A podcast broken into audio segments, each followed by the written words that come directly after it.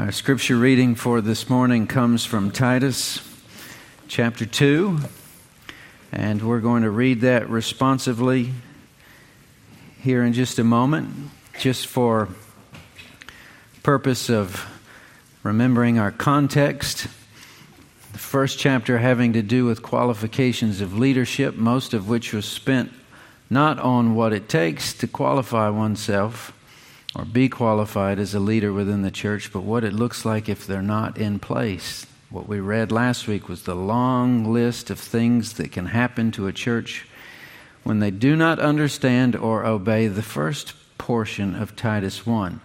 So when we read here in a moment, the word but is referring back to those bad examples. We're going to take a turn. So Let's all stand together this morning. I'll read the first, all together on the second, and we'll read through verse 5. But as for you, teach what accords with sound doctrine. Older men are to be sober minded, dignified, self controlled, sound in faith, in love, and in steadfastness. Older women, likewise, are to be reverent in behavior, not slanderers or slaves to much wine. They are to teach what is good. And so train the young women to love their husbands and children, to be self controlled, pure, working at home, kind, and submissive to their own husbands, that the word of God may not be reviled. Let's pray. Father in heaven, thank you for your word. We thank you for its truth. And we ask now that you give us a mind to understand and a heart to be ready to obey. We ask this in your precious name. Amen. You may be seated. We're in our fourth installment in our series through the very short New Testament book of Titus. And Titus was a younger man than Paul, the author, and Paul, writing in an official capacity in this short letter that was to be uh, circulated among the house churches, there were many of them on this island called Crete. And the reason for the circulated letter was not necessarily to get on the same page with Titus. Titus knew what he was to do, but the letter was to let everybody else know that as Titus began to do what he'd been asked to do by Paul, they would know what he was doing and why he was doing it. And you may recall a number of weeks ago when uh, I made this statement that we would refer back to at least a number of times. God designed the church, so he gets to say how it's put together. And because this is inspired scripture, all these things laid out for Titus are also laid out for us. They weren't suggestions for Titus, they're not suggestions for us either.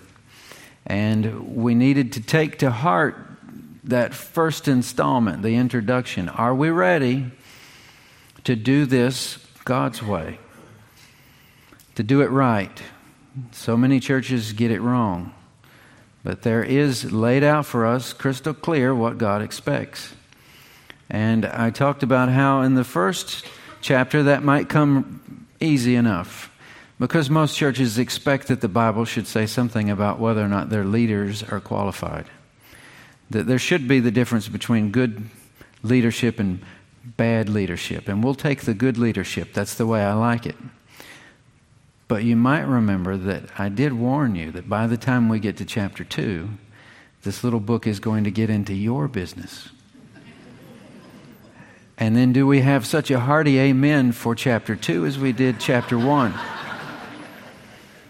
Because, after all, these are not suggestions. We're going to read what God expects of the rest of the body, not just the elders, but the everybody. Not just the leadership, but some would call the laity. So, all of that is together for us, and we begin that this morning.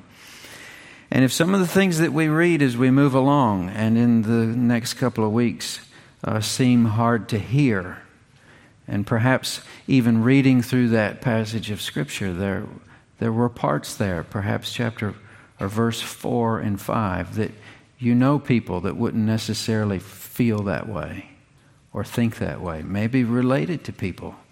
And you feel that, that awkward feeling that comes with, I know this is true, but how that all shakes out in the world around us.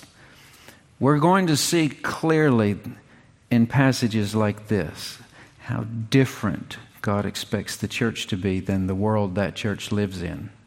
We're in this world, we're not of this world, and I think that will become clear. And just to understand that a lot of what we're going to read absolutely flies in the face of what our culture would say is right or fitting for older men, older women, younger men, younger women, and what they should do with their time and what they should be looking for or, or striving for or the way they should act or how they should spend time with each other or people they shouldn't spend time with each other. It's going to be drastically different. Now, what we're going to cover this morning is just the first part of chapter 2. Actually, just the first part of what we read, and we could have read further. But we're going to look at what concerns two categories, and there are four, if not five, categories addressed in chapter 2. Some might even go as far as to say six. But the first two that we read about this morning older men and older women. And I don't often have the opportunity to single out a group of people within the church family, unless, of course, that's what the passage is doing. Most passages speak to the whole family. Well, this portion of this passage speaks just to a specific group. But if you're not an older man or an older woman, you're not off the hook today because we're going to learn they're designed to all fit together. So we're each learning about the other groups and how we're to relate to them, what we're to learn from them or teach them. All of that is in here as we, we go along. Now, John Stott said that Titus 2 uh, and its material, we find the indissoluble connection between Christian doctrine and Christian duty. That's where the two of them meet and between our theology and the actions that come from that theology. To put it another way, and, and we've already said as much, the what, with big capital letters, the what we believe, should determine the how, capital letters, we behave. Chapter 2 is believing determines your behaving. You could shorten it even more. Just write down somewhere on, on a page. Believing is behaving. That's chapter 2. And just to take a few moments to make sure that we all understand how important that concept is believing is behaving. And it's not just tucked away in a little portion of a small book called Titus, it's all over the New Testament. And it couldn't be more clear, especially from Paul.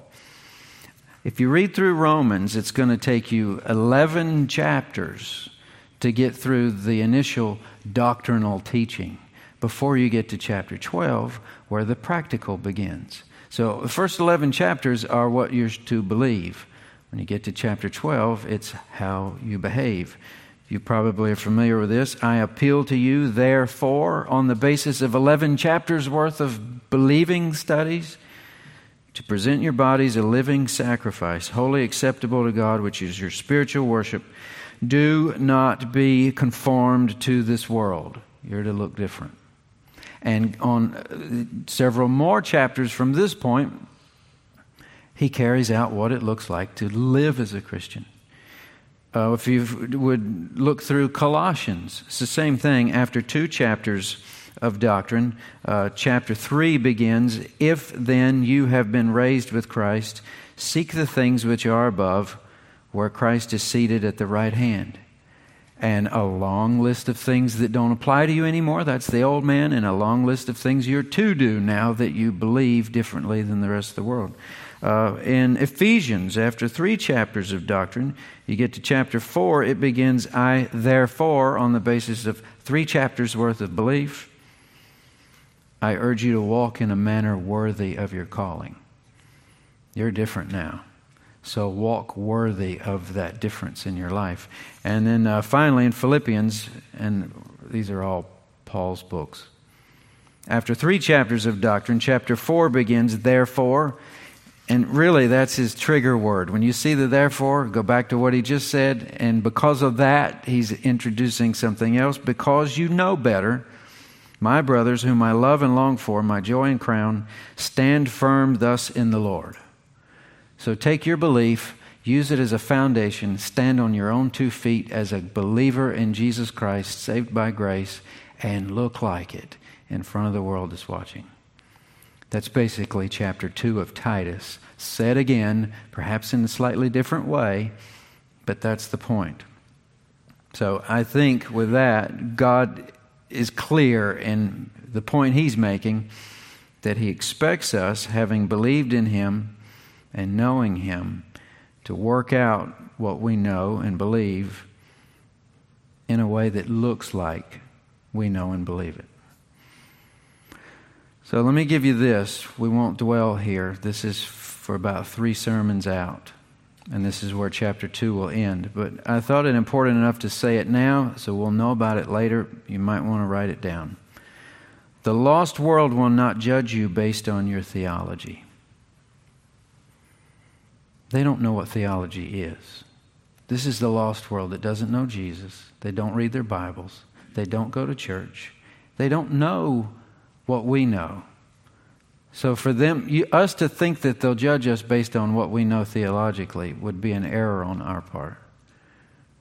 What will they judge you on? Your behavior.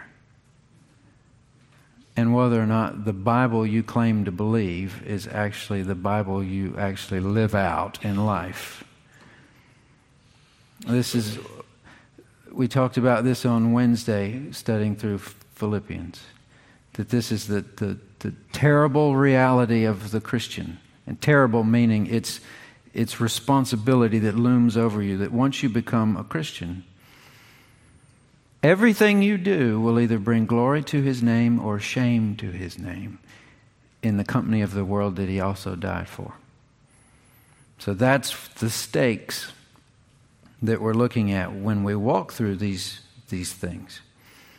So let's look at verse 1. But as for you, that's the transition. In contrast to the fake teachers we talked about last week, he's addressing Titus here. But as for you, teach what accords with sound doctrine. And the way that's written there, he's, he, it could be confusing. He's not saying to teach sound doctrine. He's already said that. And that's Titus's function there in the church, along with the other elders. He's saying here teach what accords with sound doctrine.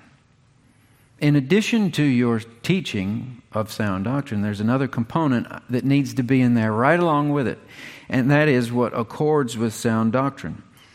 It's accompanied by it, that which fits with it. And here's the definition of what accords with sound doctrine it is the, is the practical application of that sound doctrine as it's worked out in everyday life. Or, in other words, you could say this, put another way Titus, when you're teaching sound doctrine, give them the application too. Tell them how to do it. Give them examples. Tell them stories.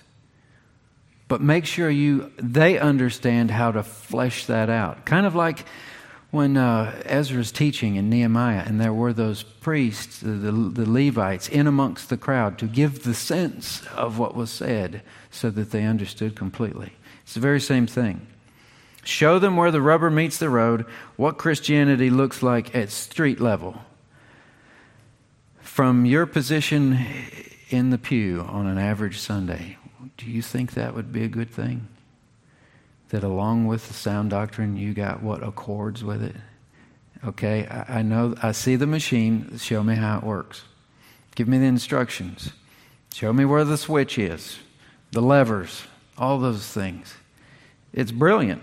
And this is exactly what Paul does in verse 2, which is also great. He tells Titus, okay, give him the, the application along with the doctrine. And then verse 2, that's exactly what Paul does. He begins to outline specific, detailed instructions for different groups within the church, uh, as if to say, this is how your belief should behave.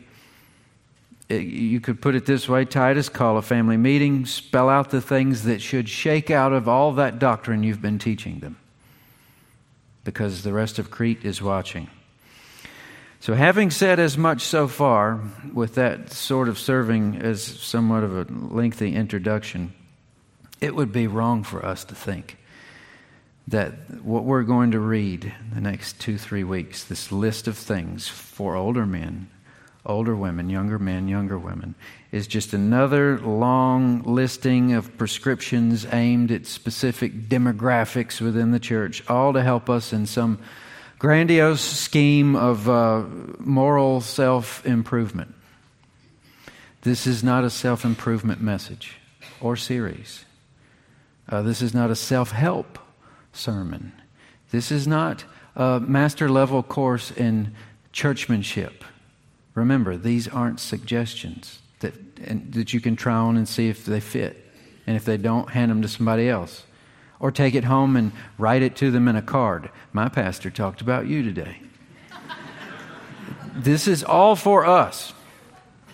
And because it's given in Scripture, it's a command. This is what our God in heaven expects of us not optional. So let's look at see, and see what's in store for the older men. And that's in uh, verse 2. Does it surprise us that Paul begins with older men? We probably shouldn't. But would we say that that's in step with what our culture does as far as the priority it places on uh, age or youth? I'd say our culture probably gets it backwards. We start with the younger people. And even in churches, we like to say things like, well, the kids are our future. And they are, but no faster than we're getting older. They get as old as fast as we do, one day at a time, uh, at the speed of life.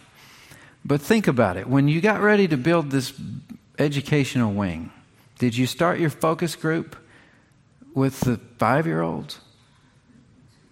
No, you got men together with experience in certain areas, and you started to think in that direction. Same with the church, spiritually speaking. Where do you go from maturity and stability? You go to the older generation. And that seems as though why Paul starts with them. It only seems to make sense. Older men are to be, and here's the list sober minded, dignified, self controlled, sound in faith, in love, and in steadfastness. So we've got six specific qualities. They're grouped in two sets, it seems to be. The first three you could label dignity. That seems to fit the first three. And the second three you could label maturity. It seems to fit nicely under that category. But before we go any further, would it help anybody to go ahead and take care of the age question? Because I've been saying older and younger. Well, what does that mean? What's the number, right? Well, I'm glad Paul doesn't say specifically, so that means I don't have to either. But we could go into a long uh, discussion of or should we use the Hebrew idea for this or the Greek Hebrew for this? Well, they're in Crete, very Greek people, very Roman uh, cultured. 50 seemed to be their designation. And at 50, usually their children had left the home. So they're empty nesters. So use that as your reference point. That sounds somewhat generous. It's a little younger than maybe our culture would put that. But use that for whatever it's worth. You're as old as you feel, correct? That's what I've been told. Well, the older men are to be, wherever, whether you consider yourself in that group or not. Uh, it's possible that older Christian men would have these, thing in, these things in spades, but it's not necessary. In other words, you can be an older man in the church and not have any of these things. So that's why Paul says they are to be. This is what they should look like. And the first, depending on your translation, may be temperate or sober minded. That literally means not mixed with wine, or more woodenly, wineless. But it's not necessarily just for that. He doesn't start off by saying they should not be drunkards. He's already used that term elsewhere. He's talking more of, of the ability to be in control of one's own faculties. The older men should be that temperate, means not under the influence of anything that would take the steering wheel from his control. And you would think, well, that's usually more of a problem with younger men who are led by their whims or their passions or their desires or the voices of their peers. But it could be the same with older men, too. And probably worse at this age if that still persists. This type of character quality comes from a mature perspective that has lived long enough to see through the schemes that would control one's life, and they've been able to discard them. This man has done many things and been many places and knows what really matters most. The best way I heard written down to describe this was that he has filtered out life and knows what to throw away and what to keep, what really matters and what doesn't, what's a good investment, what's a waste of his time. Older men, by experience, have that, that younger men do not. Now, speaking uh, as one who's about to be 40, so I'm a good bit of space behind the designation as older man. I don't know of any one single thing I'd like to have more from the older men than help in that category, as to know how to filter out life and know what is a waste of my time. I only have but so much time. We all have the same 24 hours, seven days a week. But at the rate my kids are growing, and uh, things that I used to be able to do and feel comfortable doing, not feeling the same, and just the busyness that seems to have you running all day, and then at the end of it, feel like it lasted about six hours instead of eight or 12. That's what I'd like to have. I, for one, am glad Paul told Titus to tell the older men, be this for the younger men so they'll know what to do. Uh, dignified is another. Worthy of respect is the definition of dignified. It's the idea of being serious minded. Doesn't mean that they're boring, but it doesn't mean that they're flippant or trivial. Certainly not shallow. They've, they've got they've far too much refinement to be shallow at that age. Should be. There is a weightiness about their character. It's a description of a man who's grown up. And by 50, you would think he should be, right? Not always. These men are to be. Some men look at, uh, uh, I've written down here, some men look a lot younger than they really are. And that's not a problem. But it can be a problem when a man tries to look younger than he really is. There's a few people on TV I'm thinking about, but I'll just let you think of your own rather than mentioning any of them, because that's what you'll talk about when you go to lunch. The pastor talked about so and so. And think of your ways in which some older men try to look younger, uh, things they might try to do to themselves. And it's kind of a fine line as to whether or not it looks right or, or you okay, I buy that, or you don't.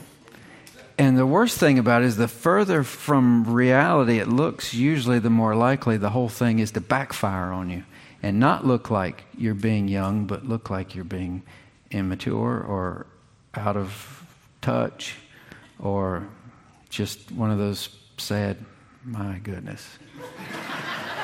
That's not dignified. And in our culture, we've, good grief, the ads on TV, if you still watch TV, have to do with medicines or some form of enhancements. Drive down to Florida and look at the billboards of stuff that they can do for you if you happen to be old. It, it's, it's just it's strange. That's not the picture of what Paul's describing here. These men have seen too much of life Many of them have buried their parents. And for the rest of us, I haven't done that yet. The last funeral I did was similar to one that I'd been to before, where I shook the man's hand and said, One day I'll be able to say, I know how you feel. My mother's still alive, his was not. There's a difference that makes in your life. They've attended funerals of their friends, perhaps It's been a long time since, as a young man, they had no notion of the brevity of life. Well, they're older now, so they think of those things. These are earned stripes of dignity and often are earned by no other means. That's the character quality that these older men have. Life isn't a joke for these men either. If they laugh, it's for a good reason. This is in contrast to younger men who look at life as one long joke. They don't laugh at something that's tragic or, or stupid. Life is different for them. This all goes back to dignity. Then they're sensible. This means self control. Refers to a soundness of mind and thinking that shows up in a self disciplined lifestyle. We're going to see that discipline uh, idea used quite a bit. Paul was a disciplined man, and Christians should be as well. In other words, these men know what to do. They have discernment, and that comes only through experience. They have the loose ends of life buttoned up. That'd be a good way to put it. And then there's this uh, quick listing uh, sound in faith, in love, and in steadfastness. So all of these are designated by the word sound. Sound simplistically means healthy. So they have a healthy faith, a healthy love, and a healthy perseverance. Their love is healthy, it's whole, it's uncontaminated as far as their trust of God. That's their faith. In love, their services to others, it's not so much selfish, but selfless. They've learned long enough that love isn't to be used up on themselves, but to be given to others. And sound in their perseverance. That means they're committed to following these things previous no matter what. This is in contrast to the American culture of retirement, isn't it? Because it sounds like this man is still very much useful in the family he attends church with. Where, in so many ways, you hit a certain age, you retire from your workplace, your hands on the knob of the back door. See you folks, I've, I've earned my leave. It may very well have But wherever you go, do not deprive the experience you worked hard for to young people that it is useful to, I think is the point of all this. So I'll save the summary of the old man, older men together at the end with the older women, but let's transition to that. We'll pick up the pace and I'll step a lot lighter with. Uh, older women. Older women likewise are to be reverent in behavior, not slanderers or slaves to much wine. They are to teach what is good. You could take that verse and assign four words to its contents the words sacred, sweet, sober, and serious, if you'd like to make notes. Sacred, sweet, sober, and serious. Older women likewise are to be. So we're not take, making the, taking for granted or assuming that older ladies in church have this automatically. This takes just as much hard work as for the men in the same way. Just as important, just as foundational to the church body, just as much an indispensable deposit of wisdom and experience, but just as possible to not have any of these qualities. So, sacred is the first, and that is reverent in behavior. That's a tough word to translate because it's the only time in Scripture we see that word. And the few other places we find it in Greek literature doesn't give us much. But probably the best way to describe this, I actually like the way the King James renders it as becometh holiness, which is a, a, designation uh, to be described as fit for service in the temple. Uh, kind of like those ornaments and, and, fixtures in the temple that were sanctified and set apart and were taken care of at all costs. These women are to be looked at in, in that way. Uh, this includes the idea of deportment. That's an old word, but none of you used it this past week. You might next week, but likely because of this message. Deportment it has to do with a person's behavior or manners, just like the idea of a man trying to look like a younger man. Uh, it's unbecoming an older lady to try in that way. and what's the worst, I think, is just something that you could go home and turn on the TV and it wouldn't take you long to see this type of thing. But you may have a situation where a mother of an adolescent girl decides rather than to help her daughter negotiate the challenges of the culture that's pulling her in so many different ways, rather than trying to help her daughter, she actually tries to outdo her. It happens. And, and what's goofy about it is it seems that most of the recognition and attention on uh, TV and all that seems to watch that type of person and where they go and what they say and what they wear. Uh, it's a, a lot of it's just a joke, but it's like that spectacle you just can't turn away from sometimes. This is so removed from that, it, it doesn't even compare. Older women should know by this time that younger women are potential victims of shallow and short lived promises.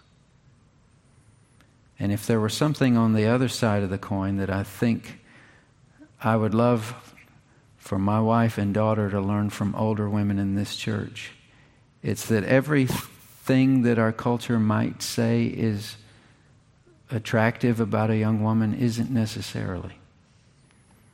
They could be victims of shallow and short lived promises. Putting all your eggs into that basket is going to leave you quite unfulfilled later in life. And only a woman could talk about that to another woman. This is no man's land as far as being able to explain that. There's a reason why, of these four groups, only three of them Titus is told to, to say anything to. The younger women are to be taught by the older women. We'll get to that in just a minute. They're to be sweet, which is the opposite of what's described in the verse as a gossip or malicious gossip, which is to slander someone. And to slander someone is just to basically tell a lie about their character. And uh, I mentioned this last time I taught through this passage, and you can use it for whatever you see fit. But the original word here for the slanderer is diabolo. How many of you know what word that is? That's the devil. But it's used in the feminine sense. So that means a she devil. So that's not sweet, is it? To be a she devil. And you're only a she devil when you're doing the devil's business, which is lying about someone else and their character. Have no part in that. And then be sober. The word enslaved refers to someone held and controlled against their will, a habit that likely began as something that promised the ability to withdraw from the pressures of life, perhaps, but has now become a prison cell. And just like Paul wasn't picking only on alcohol in the previous chapter, he isn't doing that here. It could be anything, any addiction that, that keeps you from being what God would use in the service of a church or to your family or anyone else. And then they're serious. And this explains the why behind all the others. Why is it important that she be sacred and sweet and sober?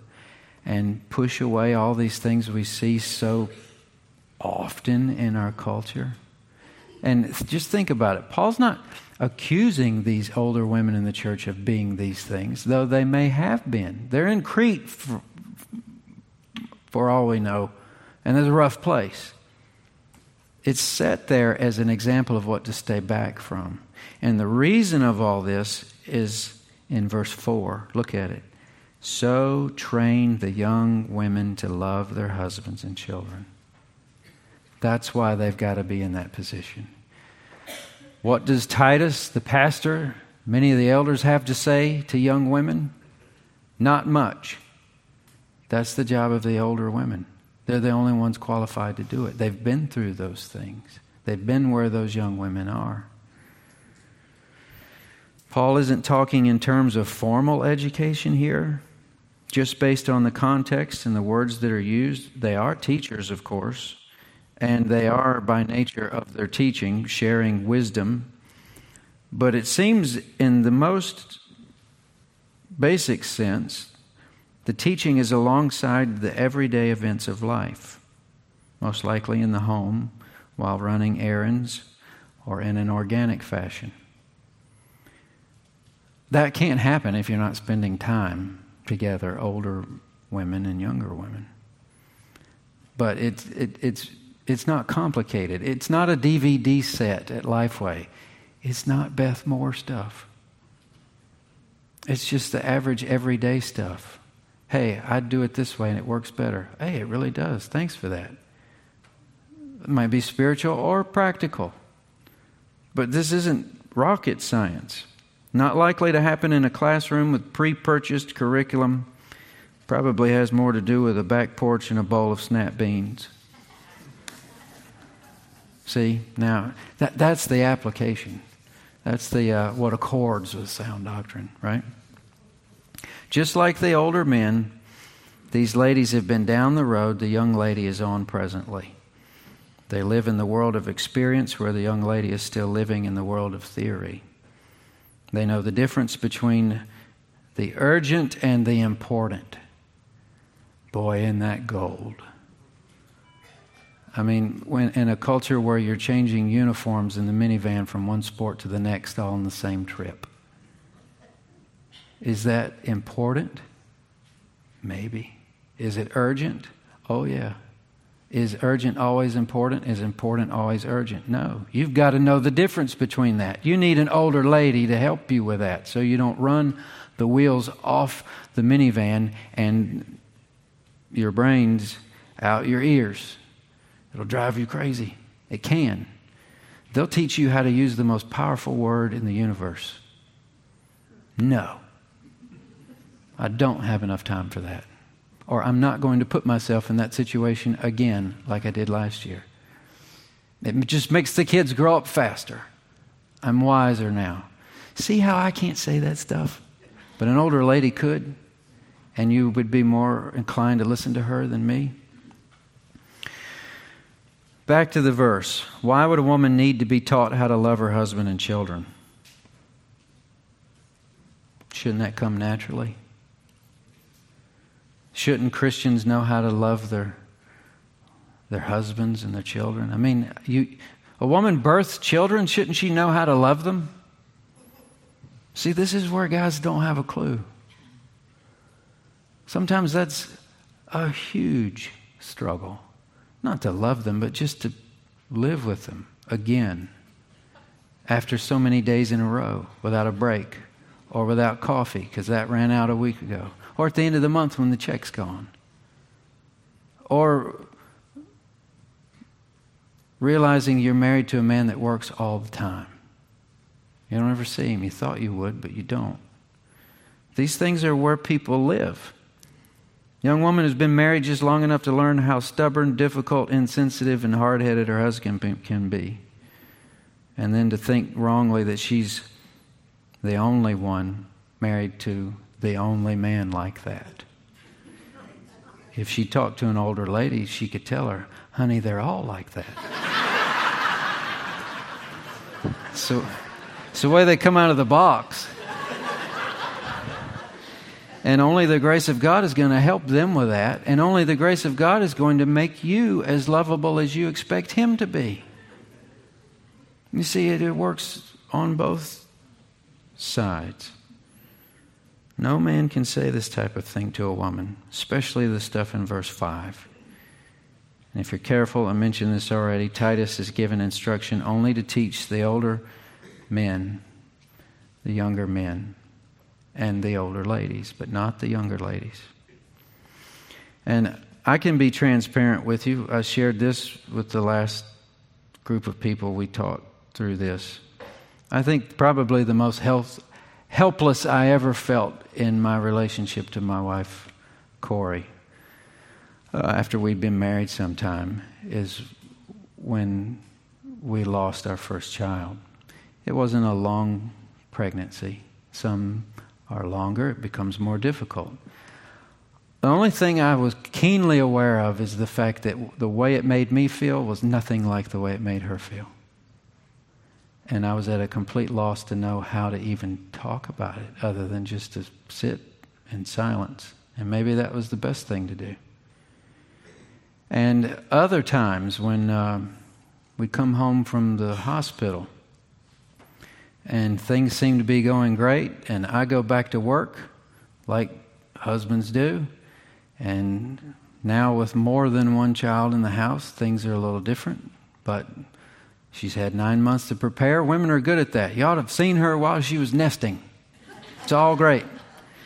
But then you get home and you realize something's wrong, don't know what it is, can't put your finger on it, but it's just not right. And the first time I remember hearing someone describe postpartum depression, I thought, that's funny. That's a joke, right? It's not a joke. And there's not a man on the planet who can understand it other than in some academic sense. But it's a real thing. My wife needed an older lady. A husband wasn't any good to her in that situation, even if he does call himself a Bible teacher. She still needs an older lady. And so many of the younger ladies in this church need an older lady for things like that. To, the tenderness in the eyes of an older lady who understands exactly what you're going through. And then, based on that, you've got something together. You can work a lot of things out once you get to that place. So, in summary, why is Paul writing all this? Why do we need older men and older women to act like that for the benefit of the younger men and younger women? Well, because of the gospel. Paul's not played his card yet. He will, and we'll get to it in verse 10. But just so we close here together, knowing what to expect, look at verse 10. This is why, the big why of all this. Why do I have to be sober and sweet? Why does the man have to be big, dignified and, and clear headed? Verse 10 so that in everything they may adorn the doctrine of God our Savior. Do you know what it means to adorn? The Greek word actually is uh, starts sounds like uh, cosmo, like cosmetics, not cosmos, like the world, but it has to do it with beautifying something, like curtains around a window uh, or jewelry you would wear. To make attractive is the idea. He's saying, do all that in everything that you may make the gospel attractive to the world that's watching. That's why. And notice, shouldn't miss this at all. How does Paul describe God? He says that's our Savior. So, what is it that we want to make attractive to the world? In our living and doing our thing in a very basic way, we know what we know in our head, we work it out in our lives. What do we want to tell the lost world? That God is omnipotent, that God is omniscient, that God is faithful, that God is true, God is righteous. One of them is a lot better than all the others. That's what Paul said. I think it'd be best if we made attractive the fact that he is a Savior. That's what they need. There may be time to talk about all those other theological things, but remember, what are we working with with the lost world? Behavior. They know that they're not perfect. Romans makes that clear. They know what it's like to try hard and to fail. If they come across somebody who's not perfect, but looks as if they've got some ability to actually live according to a standard that they'd like themselves to live up to, you might be making that part of Jesus attractive, which is the whole purpose of chapter 2. Your believing should determine your behavior. And if your behavior is the right way, you only beautify the fact that Jesus came to this world as the Lamb of God to take away the sins of the world as their Savior. That's our task. So when you look at it that way and you think about being told what to do, well, there's a reason why we're told what to do. So that we can fill heaven with more people for which Jesus died. So that said, plenty enough to go home to think about.